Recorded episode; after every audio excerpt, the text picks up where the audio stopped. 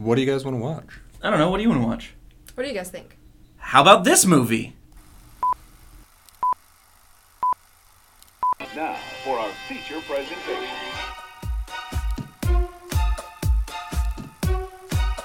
So we watched a movie. We did. We did watch a movie. We watched the movie Seven. Yeah, starring uh, Brad Pitt, uh, Morgan Freeman, and uh, Kevin Spacey. You could say it starred Gwyneth Paltrow, but that would be an absolute lie. Which is in like a total of eight minutes. Eight glorious minutes of 1990s Gwyneth Paltrow. That, uh, Always appreciate that. of forced character development that didn't actually pan out. just at all. never panned out. Yep. Was not super attached. Overall, I liked the movie. Oh, it was yeah. definitely a good movie, especially for the time. So I don't think it's like Yeah. something to pick apart. But there was definitely definitely some moments. Yeah, for mid '90s, it was actually a pretty damn good movie. Yeah, I know for me, my first thoughts of the movie, just because of the way I feel about certain actors, I didn't really know what to expect going in. I'm a big Morgan Freeman fan. Don't at all like Brad Pitt. uh, he's got big ass goofy teeth. First 20 seconds. So I was uh, pretty on. I was pretty guarded going into the into the movie, but I I did enjoy Seven as a whole. I feel like it was at least for the time a very creative idea. I still think if they made a film similar to that in this era would still be a pretty creative idea if executed properly. But I think it was. I don't think that it was a bad movie at all. I I did I did enjoy it quite a lot. I agree. Yeah, uh, like you said, if they made it today, it'd still do very well. I mean, it wouldn't like be a box office breaker, but it'd still do really well. Yeah. Especially if it was a little bit more developed than maybe it was. But I don't know. We're a younger audience. We expect more. We need them to step it up. Yeah, we need like attention grabbing material on the screen at all times. And I also think that we are a smarter audience than they were in the 90s because of the whole like holding your hand through some of the story plots and stuff. Whereas movies now, they just like give a hint and we're all just like, oh, this is what's happening right now. We already know. it makes us think throughout the entire movie. Whereas this movie, just uh, like you said, walked us through the entire thing. There wasn't anything that was super surprising. Yeah. I mean, the twist at the end was obviously a good twist, It was yeah, it wasn't a bad twist at all. you could see um, it coming from like a mile away. I do think that that is kind of a good point to go off of where it is a pretty pretty blatant hand holding through the entire through the entire film, which no knock on that. It's it's fine that they didn't want people being confused at their movie. But I think as far as the plot, like the the overall story of the movie, I think right up front it's it's it's not a shallow plot, but the movie's called Seven. It's based on seven the seven deadly sins, the murders. Spoiler alerts, by the way. Spoiler alerts for a 23 year old movie are contained in this podcast. if you haven't seen it yet, fuck you. Although, if you are clicking on like a movie reviewing podcast and you see the title is Seven, you haven't watched it yet, that should be expected, but you know, Yeah, you I never mean, know. You, For a movie Spoiler review alerts. podcast, Spoiler there's, I mean, spoiler alerts are given, but still, spoiler alerts. yes, absolutely. Spoiler alerts all around for the movie Seven today. Um, but as I was saying, it, it is a, it's a very blatant hand holding from the beginning. They don't. I, I, again, I don't want to crap on the movie. It's a good movie, but they didn't really take time to to develop a plot. It's oh, we'll call it Seven because it's the seven deadly sins, and then we're gonna make a good movie, which they did. But it wasn't like a thinker. It wasn't much of a kind of talked about. Um, there's really three characters in the movie, so the character development for those three was was fine. It wasn't outstanding in any in any way, but it was fine um, because they had three characters to focus on over the span of two hours. Um, you know, Morgan Freeman, pretty much just the old cliche, the "I'm too old for this shit." Um, you know, Weather worn. The weather-worn- Everything. yeah. Somerset just kind of trying to piece out on everything gets drawn back in Mhm. because it's just too good of a puzzle. Yep. I don't know if it was cliche back then when it was made, but it's definitely cliche now. I was Well- actually thinking that when I was first watching What it. year did the Lethal Weapons come out? Didn't they come out in the eighties? Uh, yeah, late 80s, early Yeah. 90s. So it probably wasn't super cliche back then, but it was probably at least a little cliche back then.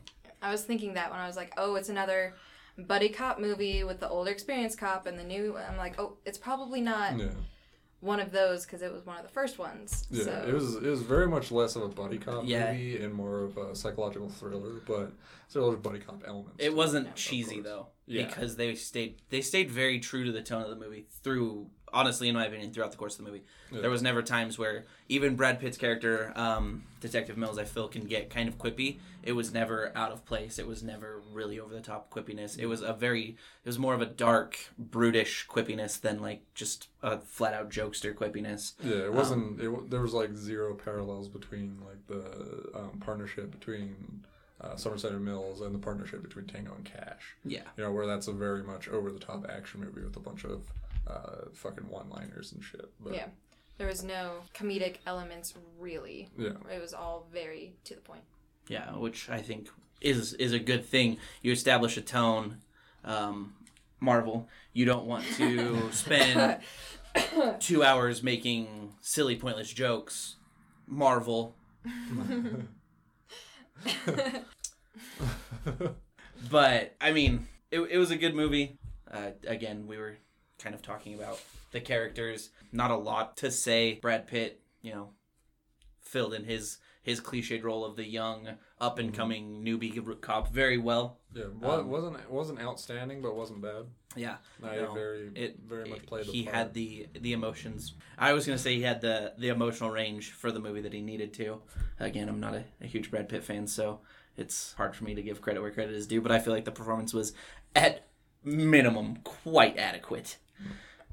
I think Morgan Freeman killed it as always. I feel like at the end with the uh, twist where Mills goes into the wrath, I didn't feel like it was heartbreaking enough. It was just kind of a what's going on, some dread, but it wasn't. It. I never really saw it hit him. I just saw him go crazy. Uh, that was easily his best scene, his best acted scene throughout the entire movie. But uh, I agree. Like it, it- there wasn't en- enough emotion. Plus, your connection to Gwyneth Paltrow's character just wasn't there. Exactly. But, and this is the most important question of the film, as everyone knows, what's in the box? What is in the box? What's in the box? First, you cut a hole in the box. Gwyneth Paltrow's dick is in the box. That would be a that would be Quite the uh, twist. yeah. I, I would have probably liked that movie a little bit more. It'd be M Night Shyamalan or whatever. Shamalama Ding Dong.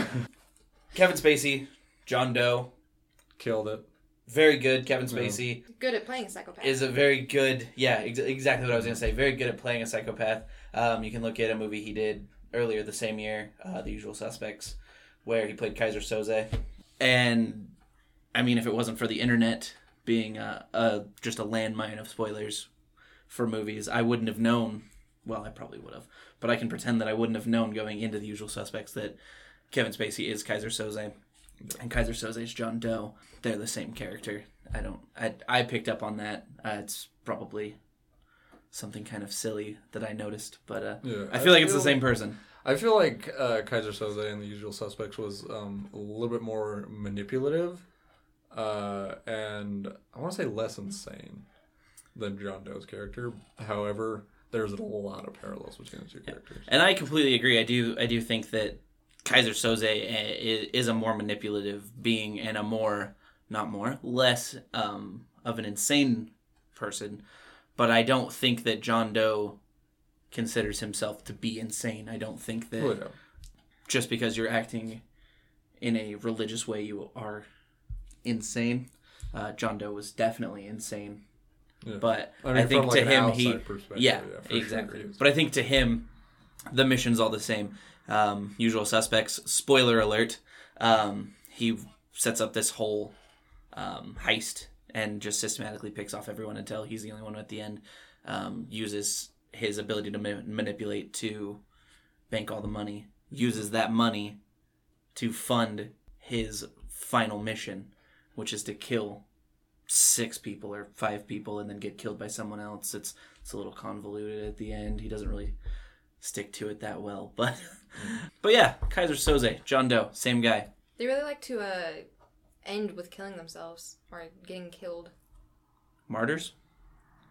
Yeah, they uh, like the character probably believed themselves to be a martyr. I mean, obviously for his own cause, he called himself Envy, and that he deserved to die, even though his reasoning wasn't um, very good. envi- yeah, it wasn't very believable. Yeah. Yeah.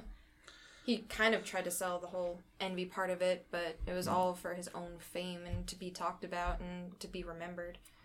and with that i mean that is kind of an out of character thing. If you if you think about it kind of it's all this god's mission god's mission etc but he's self-aggrandizing the whole way through even though he doesn't really want to admit it. Like even putting himself as part of the plan i feel like that's self-aggrandizing just it's it's kind of the whole way through which is you know not not a huge plot hole but it is kind of a Just Uh, out of theme. it's yeah it doesn't it doesn't really seem to fit in another thing that i noticed um, i think you guys felt the same way was that when they finally found john doe's apartment and he's standing down the hall and he sees uh, mills in somerset and his reaction is to pull a firearm and start to shoot Yeah, it's very out of character. Um, it's completely out of character right yeah. Yeah, The- for the- a charming psychopath, you he would have a way to either charm himself out of it or avoid the situation. yeah. yeah Because that's Yeah. to go Yeah.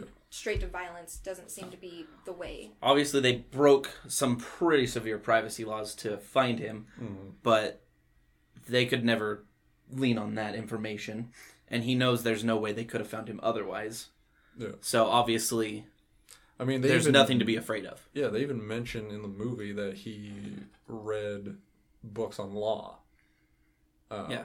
he should have been plenty versed there was no reason for him to panic and that that outburst was definitely definitely out of character He could have um, just took gone me into out of it his a little bit. apartment, being like, "You guys can't be here.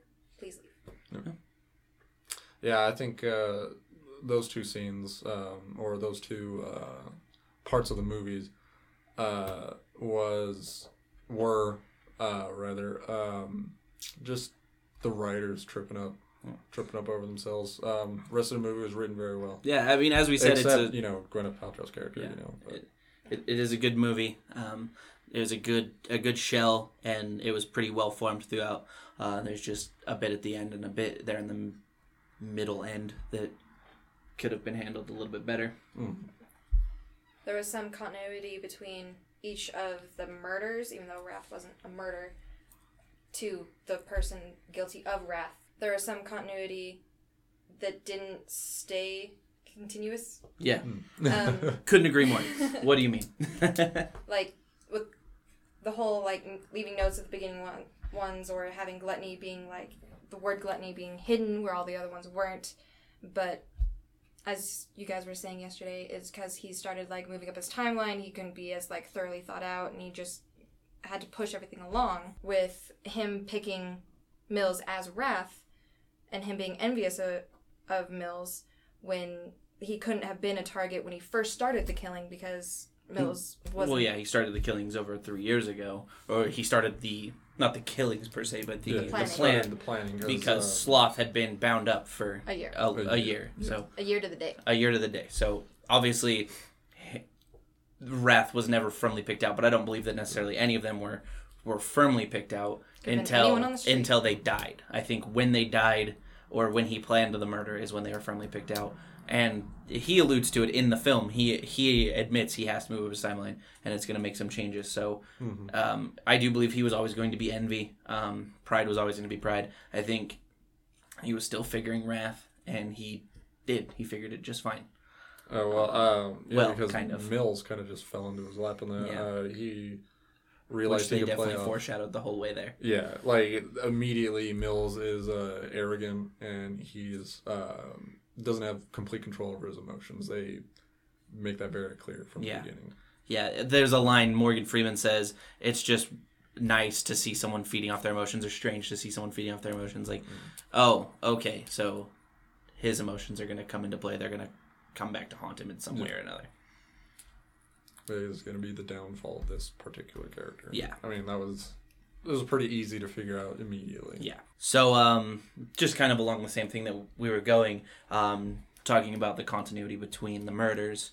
Um, I mean, you like you said, gluttony was kind of hidden, which is a little bit of a a situation in itself where it's why is greed so proudly displayed but gluttony's hidden? Why was sloth started a year early?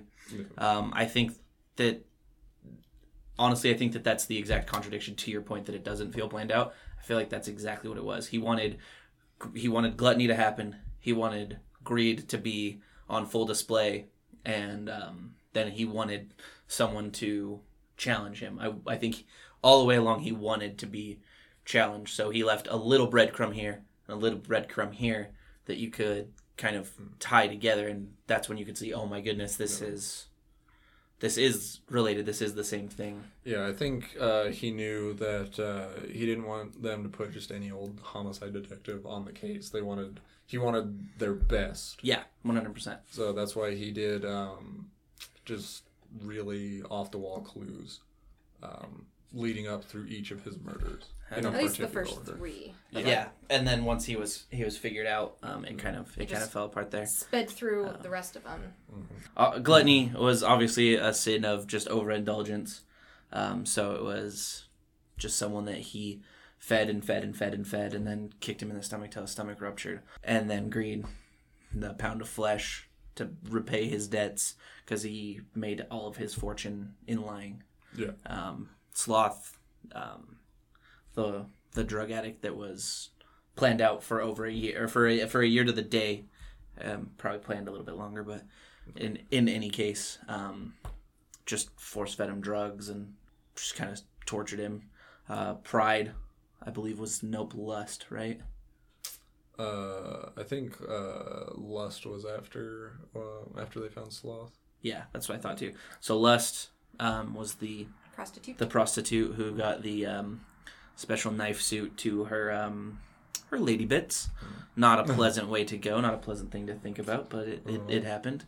So unpleasant that uh, the person who uh, was forced John to do the Doe act. forced to do the act, yeah, uh, was completely traumatized. He was yeah, he was absolutely absolutely ruined. Who, by the way, I think was probably the best uh, supporting actor in that entire movie. Yeah, he Just definitely sold the You performance. mean emotion the of that. only supporting actor in that movie?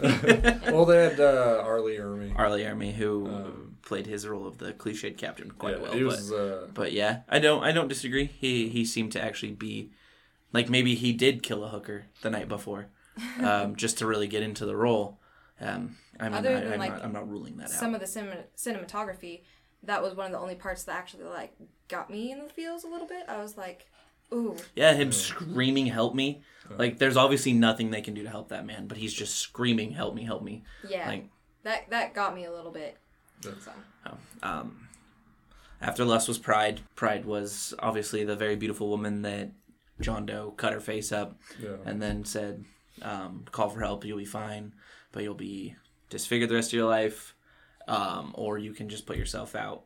Uh, from Pride, we went. Was that it? That was it, right? And then we yeah, went into Pride, Envy and he, Wrath. uh, yeah, Pride was um, when he was enacting his improvised Yeah, uh, ending to his plan, Yeah. where he was envy and Mills was wrath. and then obviously the the symmetry and the um, the planning kind of falls apart here because there is no deadly outcome for the sin of wrath for the sinner, um, and the sin the deadly outcome for the sin of envy is encompassing someone's wrath. I don't think that's the right word, but you'll be all right. He he's on the receiving end of someone's wrath. Um, he For like, instigating. yeah, Yeah. I mean, he instigated just to make Mills wrath. Like, I don't think he was actually envious Yeah. of. So He, Mills' he I- didn't I die actually from that sin. disagree. I do think that he was envious the whole way through. I think his plan was to always be envy because he, the whole way you see the self aggrandization. I don't think that's a word either. The he's really proud of himself. He really feels above everything, but I don't think he wants to. I think he wants to be able to fit into normal society. Well, Um, I mean, and he is envious of the fact that he like in can't. the notebooks when somebody's trying to like be pleasant, he's like, I tried to be pleasant and before then I, I, knew it, threw up on him. all over him. Yeah, the yeah the thing is, but with that passage in the notebooks is that he also said he was laughing about throwing up on the man who was trying to be pleasant to him. So I'm thinking like he's definitely a sociopath. He doesn't envy anybody. I mean, I he was saying throughout um, his entire interaction with Mills that he admires Mills. I um, admire you, detective.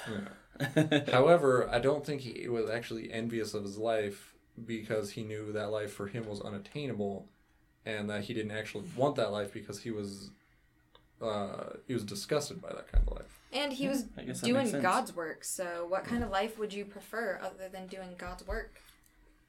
Well, again, I mean, in, in theory, yeah, I agree, but there's the fact that he is constantly just self promoting and, and self aggrandizing makes me believe that he was never really truly doing God's work.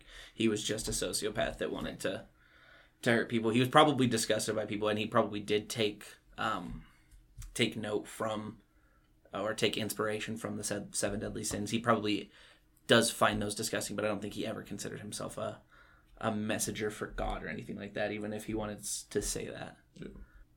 But going back to Tyson's point, I just don't think he died from the sin he chose himself as. Yeah. He didn't. No, I agree. He didn't envy anything enough to get killed by Yeah. it, unless he envied fame.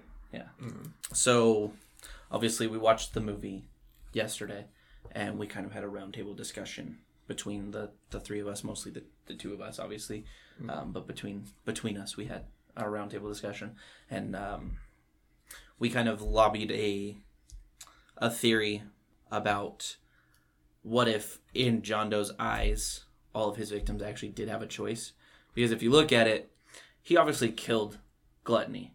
Greed died because he bled out but He did that to himself. yeah he did that to himself Yeah, technically he didn't kill like John Doe didn't kill anybody besides um, greed directly, and then I guess you can count sloth, Yeah. but slightly indirectly. I mean, he didn't actually pull a trigger. I Sloth mean, he didn't actually. really Die in the movie though. That like. But- uh, that it was implied that he was definitely gonna die, Yeah. and like John Doe actually kept Sloth alive, just tortured. Yeah. for a year. pride had pride very clearly had a way out.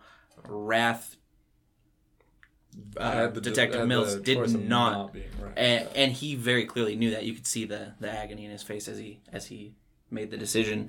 But do you think that is something that he was necessarily not necessarily hiding but do you think that's something that if they had chosen to not succumb to their their sins in those moments even though he was brandishing the gun he would have let them live anyway Well, gluttony was bound, so he d- didn't really have a choice to not eat. well no because you can just not eat like yeah he was But bound then- he couldn't get away He would die anyway.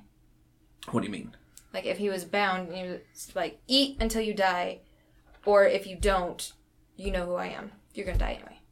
I think that was uh, part of the choice um, in the theory, though. Like, you have the chance to die pure and quick, or you yeah that's can be tortured to death in your own sin. Okay. So, and all of them chose to be tortured to death in their own sin.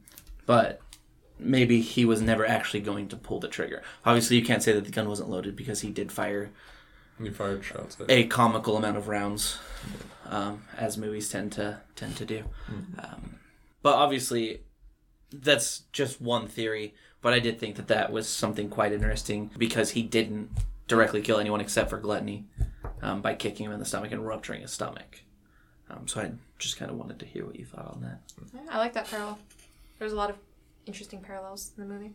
It's definitely something to think about on it. I mean, that was uh, one of the few things that you could actually kind of glean from it. Is, Yeah, that um, was one of the the few think it, think about it. Yeah, there was not a very deep movie. Um, not as deep as I, I remember it being, but uh, uh, it's still like a good movie. I mean, still very uh, suspenseful in a lot of parts. I mean, it's like one of the first uh, like decent jump scares when uh, you found out Sloth was actually still alive Yeah. in the bed. Oh yeah. Um, and they even foreshadowed to that. I was just um, gonna make sure you made that point. Yeah, when they were going to was it gluttony? Oh yeah, because they were talking about if he could start Yeah. breathing spaghetti. He hmm. was going to gluttony and he was like, "Are you sure he's dead?" I'm like, yeah, we're we're pretty sure. And then he's like, "Well, I just wonder how many times people go into a crime scene and they're not actually dead and nobody checks." Hmm. And later in the movie, that's exactly what happens. Mm-hmm. But in that case, they were not going into a crime scene. They were going to apprehend the, the person that they thought was committing the the crimes because of the It was a fingerprint. the, the fingerprints the greed. at the greed. But but same same principle because they're talking about him as if he were dead. Yeah. Talking about Well, and I mean, there's no way Dr. he wouldn't Cox be. is all like, "You deserved it," and once they John C. McGinley. I got you, Once- Dr. Cox. once they bring in the detectives, they're like, "Okay, this is no longer somebody we're apprehending. This is something that needs to be detectivized." Then it's I basically think that's, I think that's the terminology. it's a technical term. that is a technical is term. now. Yep, it is now. Nope. Um, Recap: I think it was written all right. Most of the movie was definitely written well. There's just a few parts that were uh, it felt like the writers kind of tripped over themselves a little bit. yeah, and I mean that's that can be expected from any movie. Um, Mm-hmm. Mistakes can be made. No movie is perfect, and I don't ever expect any movie to be perfect. But you know, it's something to be touched on. Is something Yeah, to yeah, be they touched on. they they definitely definitely had some errors. Presumably, with everything that went on with Gwyneth Paltrow, um, they obviously alluded to the pregnancy and her being not necessarily unhappy in her new life, but basically being unhappy in her new life. Um, I really feel like there was probably an honest intention to make us have a connection with that character, and it just kind of got lost throughout when they were kind of cutting everything They out. developed the relationship between Gwyneth Paltrow and Morgan Freeman more than they did Gwyneth Paltrow and Brad Pitt. Could, Yeah. Couldn't agree more. Definitely. They Yeah. didn't have any moment of like, oh, everything's going to be okay as long as we have each other because they didn't like the city. They were having some rough spots. She was upset, didn't know whether she wanted what what to do. So they didn't have any of that like complete bonding moment. Yeah, exactly. It was. Um, So if anything, I would have expected Morgan Freeman to freak out more than Brad Pitt just on the screen time I saw. that definitely would have been a Shamalama Ding Dong style twist if um, Morgan Freeman were the one to pull the trigger, especially with the I've never pulled the trigger Yeah. on my gun in my entire Ooh, career. that would that would have been cool. That was that was also decent foreshadowing because um, they knew uh, they also said that uh, Mills, you know, pulled his gun once and shot it once, right? Yeah. Mm-hmm. So he's willing to use his gun. Mhm. Um, whereas with Somerset, he said he's never had to pull it, never had to use it. Yeah. acted pretty well, especially by Morgan Freeman. Mhm. Um, Uh, yeah. Mormon Friedkin. Yes. Morgan Freeman and Kevin Spacey um, were definitely the better actors. Brad Uh, Pitt was Brad Pitt filled his role. Yeah. Um, like didn't do Tex exceptional, but didn't do bad at all. Um, cinematography, the film style, there was a lot of good parts. hmm There was a lot of really decent uh, angles and uh, uh, that really kind of um, helped drive the scenes, uh, kept your eyes right where they should be. Um, but yeah, there was some parts that were just uh, not very good. Yeah. They're either too close or they were too low. Um, With that low camera upward angle yeah, you don't like. yeah, it makes me kind of nauseous. Um, I know there were parts where they like kind of gave me the anxiety, like when he was in the dark room and his flashlight kept like cutting out, and I'm like, what I- was that though? That was so dumb because yeah.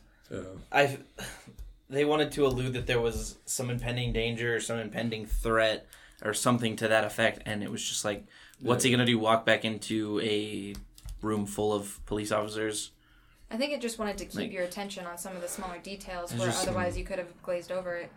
Yeah. well, what smaller details did you catch that i didn't catch No, like because of the pictures, where if they didn't have that to try and keep your attention, he would have just been looking at pictures. Yeah. that's what he was doing I, But I, he I didn't feel I, I didn't feel drawn into the scene He was also getting frustrated too, which was showing more of his Mm-hmm. um, okay emotionality. okay Um, well i miss that because i'm a rube it was also like um, from a filming standpoint, it was um, really good working with the red of the darkroom light and the uh, white of the flashlight um, flashing on and off. Yeah. it very, very much added to the anxiety and the suspense of the scene. and it had some of the like darkness that you could see throughout the film and splashes of light that emphasized some things. Yeah. was, uh, I think that was uh, also um, one area where they struggled with a little bit was the lighting. Um, some scenes were too dark. Some scenes were backlit way too much. Um, however, overall, it's still pretty good. Yeah, I, I could see um, agreeing with you on that, where some of the lighting isn't great, but I think they did a good job matching lighting to the tone of the movie. There's never any like excessively bright scenes. It's always kind of a dark, brooding tone, dark, brooding lighting, dark, brooding everything. They they kept it very, very dark and ominous all the way through. Um, but it wasn't lit perfectly. Obviously, um, there were some some questionable questionable decisions. I love psychological crime movies. They're some of my favorite. I think this one will go up there with some of the others that I like. It's pretty. Yeah, fun. this one was very well done overall. Um, minus like the glaring, not really glaring, but uh, tactical errors Yeah. uh, and Things writing that errors. But like, Us as noobs watching the movie can notice where other people that are more versed in film will be like, it was definitely um, definitely a classic psycho thriller. Oh yeah, for Um, sure. That it definitely deserves its the respect that it gets. It's it's a very well executed movie for the most part, and I, I mean, films were just worse in the past. I mean, they're not all the way. They're not bad in every single aspect, or worse in every single aspect, but movies have gotten better over the over my lifetime. I think just the audiences have changed, so they need to like step it up for a smarter, more attentive audiences. Where in the in the past they were just like, "Here's what it is," and everybody's like, "I accept this for what it is." Well, it's it's not necessarily that the audiences are smarter or, or even more attentive. I think it's not the smarter part, but as far as the attentive part, I think it's the exact opposite. I think that we live in a in a world of where Vine was a thing. It's obviously not anymore. We live in a, a world of three, five, ten minute videos. Um, so you ask someone to sit for two hours, you better bring it for two hours. You don't have the right to ask for two hours of my attention if you're not gonna hold my attention for two hours. So I think that's that's where it's different. It's not necessarily that the audience is more attentive. I think that it's actually that they're less attentive.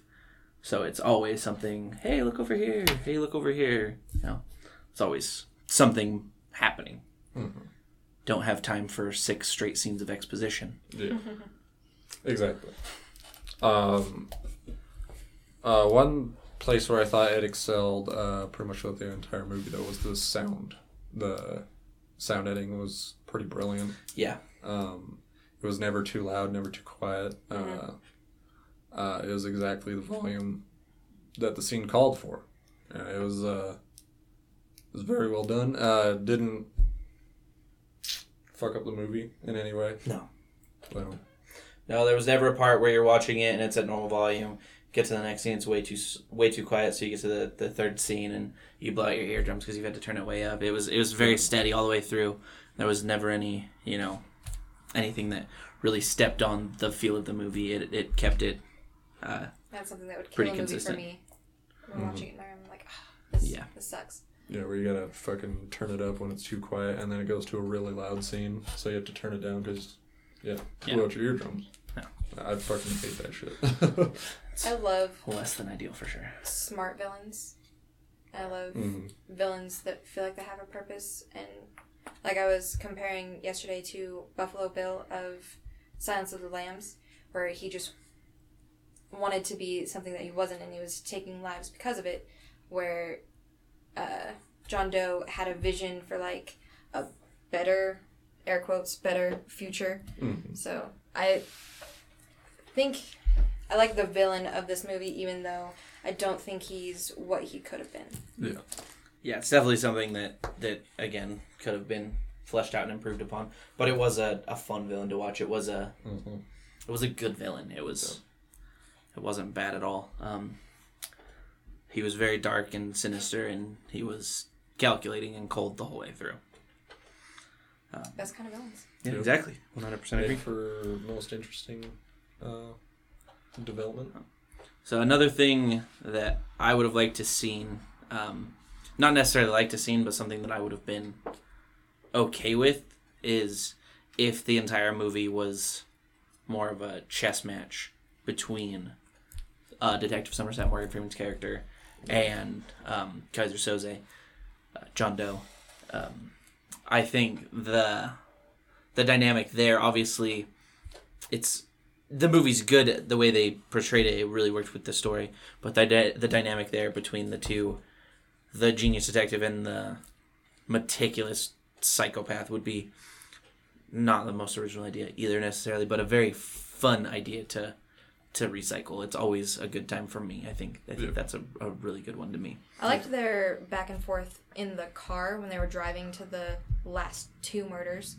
Um, they're like respectful back and forth to where like I think you're contradicting yourself. Oh, what do you mean? Like there are parallel or opposites, I guess. Yeah, they're the the opposite side of the same coin almost, where they're very very respectful, very very thought out, but Very educated, very just but one has the a sense of right and wrong, and the other is a murdering sociopath. Mhm. Film was directed by David Fickner. David Fickner is a genius, apparently, when it comes to these movies. I had not um, heard of David Fickner before today, but just a quick look at other films he's directed. Um, Gone Girl, oh, I love that psychological movie. thriller. Great movie. Yep. Uh, you- exactly, very good movie. Uh, the Girl with the Dragon Tattoo. I believe there's, um, I believe that there are some pretty strong psychological themes to that film as well. Some dark stuff too. Um, he directed The Social Network, which is a very good movie, not A psychological thriller. not a but- psychological thriller. Um, Curious Case of Benjamin Button is a long movie. It's also I did enjoy that one, but Is it Brad Pitt in that one too? yes, he's a big fan of Brad Pitt and Kevin Spacey. Uh, Zodiac, so basically this exact movie. Um, Fight Club, Panic Room. He's so he's definitely directed some good things. It looks like So he's in this genre. He is in yeah, this he's genre. he's really really in here, um, carrying the load for this genre. Sylvester Stallone turned down the role of Mills. That's probably a good thing. Very good call, in my opinion. I don't like Sylvester Stallone. I like Sylvester. Syl- Yes. I like Sylvester Stallone. No, we're keeping that. We are keeping that. we'll put it in the f***ing bloopers. I like Sylvester Stallone in the movies he's best known for. Besides Rocky, I don't like Rocky. Hey Adrian, I'm a But- terrible actor and writer. He's a good. He plays a good Rambo. Yeah, You know, because he doesn't have to talk. Yeah, we'll watch the Rambo movies and we'll discuss those, obviously. But So this was um, in reference to that scene that kind of I feel uh, we all really liked with the um, the the knife penis wielding gentleman. Mm. Uh, penis knife for Penis kids. knife. Cut that out. Who's that? What was that guy's name again? Um, David Fickner, the director, or the penis knife guy. Uh, penis knife. guy. Leland Orser. Yeah, he um, he was also in Saving Private Ryan. Uh, he was the but I haven't seen it. So Yeah, he's the pilot um, that uh, uh, was the pilot of the crashed airplane that they come up. Uh, uh, the the uh, main company comes up on. Um, he says, "Oh, uh, they bolted steel plates to the bottom of the plane. I wish they would have fucking told us before we took off." Yeah, he also played uh, kind of a jittery character right there too. So he plays a very good, like, uh, emotionally damaged. A wreck. Uh, He plays yeah. a wreck very well. Yeah. the another person that passed on the role of Detective Mills was Denzel Washington, citing that the movie was too dark and evil. Um, later stated that he regrets that decision. And sure, he's fine either way. Yeah, he did not miss out on We're much. not sitting here talking about who is Denzel Washington. We are very aware of his work. Mm-hmm. Reading this, New Line executives originally balked at the film's ending, but Brad Pitt refused to make the film if the ending was changed. So it, maybe it could have been a more developed ending.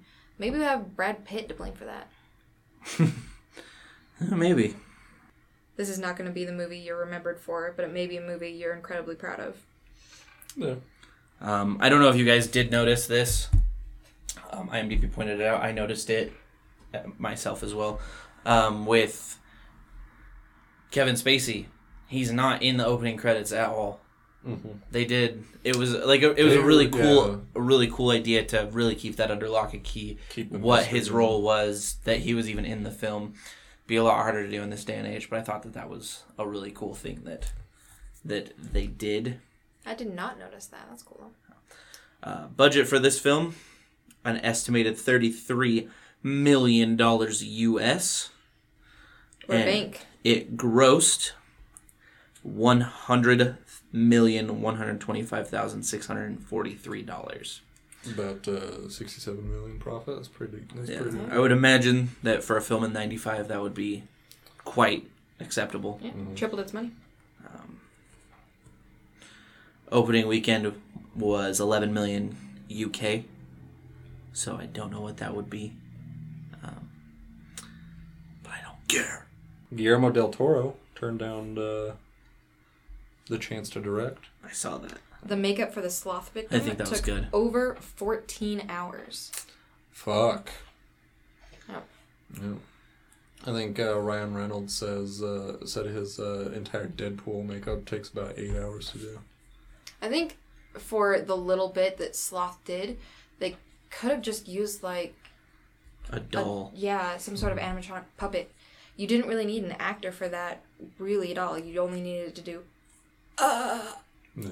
that's I'm kind of glad uh, they did just use an actor for it because I think um, It would have maybe it uh, would have looked yeah, cheesy. Yeah, an animatronic, uh, especially back in '95, would have definitely Oh, been point. noticeable. Uh, Good point, sir. Al Pacino and Denzel Washington were early choices for Somerset and Mills. Pacino declined; he was already scheduled to to film City Hall, and Washington turned down because of the too dark um, that we already pointed out. Um, not necessarily we, he, because uh, same score as Silence of the Lambs. Howard Shore. Gene Hackman offered the role of Somerset, turned it down because of too many night shoots. Well, Third slowest film to reach $100 million at box office. Uh, after Shakespeare in Love 1998 and The Unforgiven, or Unforgiven 1992. Titled Seven, the film runs for 127 minutes long, and the 35 millimeter prints are made up of seven reels. Yeah, final thoughts. Uh, we just want to go around the table, uh, or we don't want to have an open, free form conversation, either one. uh, I guess we can go around the table yeah. one by one, and we could do our final thoughts and our rating.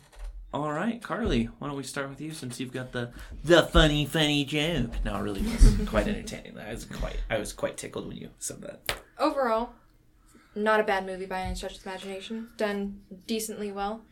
Um, just kind of, just kind of there. Good movie, not a terrible movie. Uh, six and a half out of ten. All right.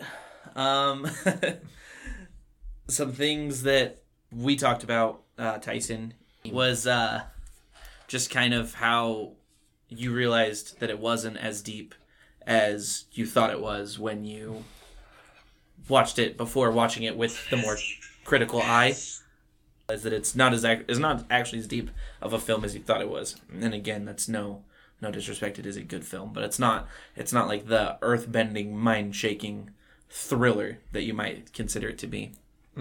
And we kind of equated it to the like not not saying that it's the same uh, not saying that it is saw but this is where saw came from. That's kind of what we equated it to. It's a psychological thriller with a good gore aspect. If you look at saw 1 uh, there was a lot of people that didn't see the twist of saw 1 it's a psychological thriller with a gore aspect. Um, so i think that it was kind of the the lineage the the the, uh, the base of the family tree uh, for for a lot of those films that came after it. Um, and just like Carly, I have a stupid joke about the rating because we discussed what kind of rating scale we would do for the film, and you suggested one out of five or one out of ten, or out of ten, and I said that we should do it out of ten because I wanted to give this film a seven out of ten. Um, so yeah, we're all terrible, terrible people. Uh, how, and how about yourself? What did you What did you think? Obviously, as the, the seasoned veteran of of Seven.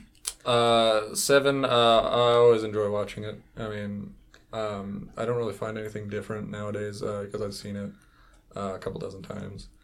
Um, but uh, really began my uh, love of psychological horror movies uh, or psychological thrillers. Uh, is uh, very well done. Um, twist ending is classic. I mean, it's joked about, uh, but like fondly because it was one of the original twist endings that was very well done. Um, it, like you said, inspired movies like Saw, uh, and um, yeah, overall, very good movie. Uh, I would also give it a seven out of ten, unironically. unironically. All right, you guys. Well, I think this was a, a good first podcast. Um, Thanks for listening out there, and as always, what's in the box?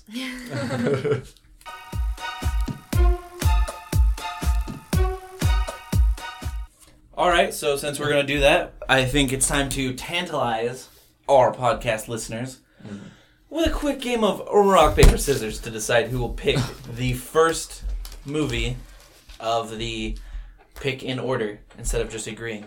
It's not a very catchy name for what we're doing what we're doing there, but uh, I think it's I think it's time for some some puck raper scissors. From some Definitely not rapers. shame. Cut that out. You don't want to do another Kevin Spacey film? No, I need to not talk about Kevin Spacey. Um, I, Uh, I really, came uh, close a couple times there. Okay, no two out of three, single elimination. Yep, no two out of three single elimination. Some rock paper scissors. Are you ready, Carly? Let's do this. Let's get ready, Tyson. Rock paper scissors. shoot. Rock paper scissors. Shoot. No, it's rock, paper, scissors. Because rock, paper, scissors, shoot. Thank you, Tyson. right, alright, okay. Majority wins. Rock paper scissors. Shoot. Of course, we all went paper. This is electric, folks. You don't know what you're missing right now. Most intense game of triple rock, paper, scissors. Rock, paper, scissors, shoot. Double paper for myself and Carly, and Tyson with the big old rock, so he is out of here. I was imagining just gripping my m- rock hard. Cut that out. Cut that out. all right, here's for all the marbles. This is where Big Daddy Daxton clutches up and picks the next fucking movie. Let's go! Let's see the contestants on the board. Rock, paper, scissors, shoot. no! You're terrible. Why are you so bad at rock, paper, scissors? I don't know. I can't keep time.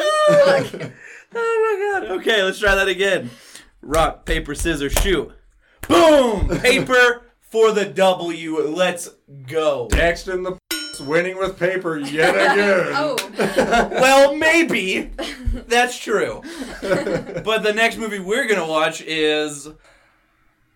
You seen the new Jumanji yet? I have not. Would you watch the new Jumanji? Uh, probably. Okay, it's gonna be Jumanji. I I'll- loved that movie. We'll have to rent it. We'll have to get our hands on Jumanji, but we'll figure it out. And uh, my next pick will be for Jumanji. If any of you guys out there wanted to follow us on Instagram, you can find us on Instagram at Jekyll Studios, on Facebook at Jekyll Studios, on Twitter at Jekyll Studios, and you can email us at Jekyll Studios at gmail. Uh, make sure you tell them the correct spelling. That is of J E C L L. Jekyll, not J E K Y L. Possibly another L. I think it's just one L. I think it's just one L as well. But again, that is Jekyll Studios across all platforms. J E C L L. Hit it up, ladies and gentlemen. My Twitter or Instagram, one of those two, is at Jekyll Dax. And everything else is just stupid and pointless, so don't follow that. Or my Twitter. I don't have a Twitter or an Instagram. But if you do want to follow them, that it's something like that. I'm running our Instagram page, so that's basically me. And we'll be setting up a Patreon account real soon, as soon as our social media manager gets her head out of her tuchus.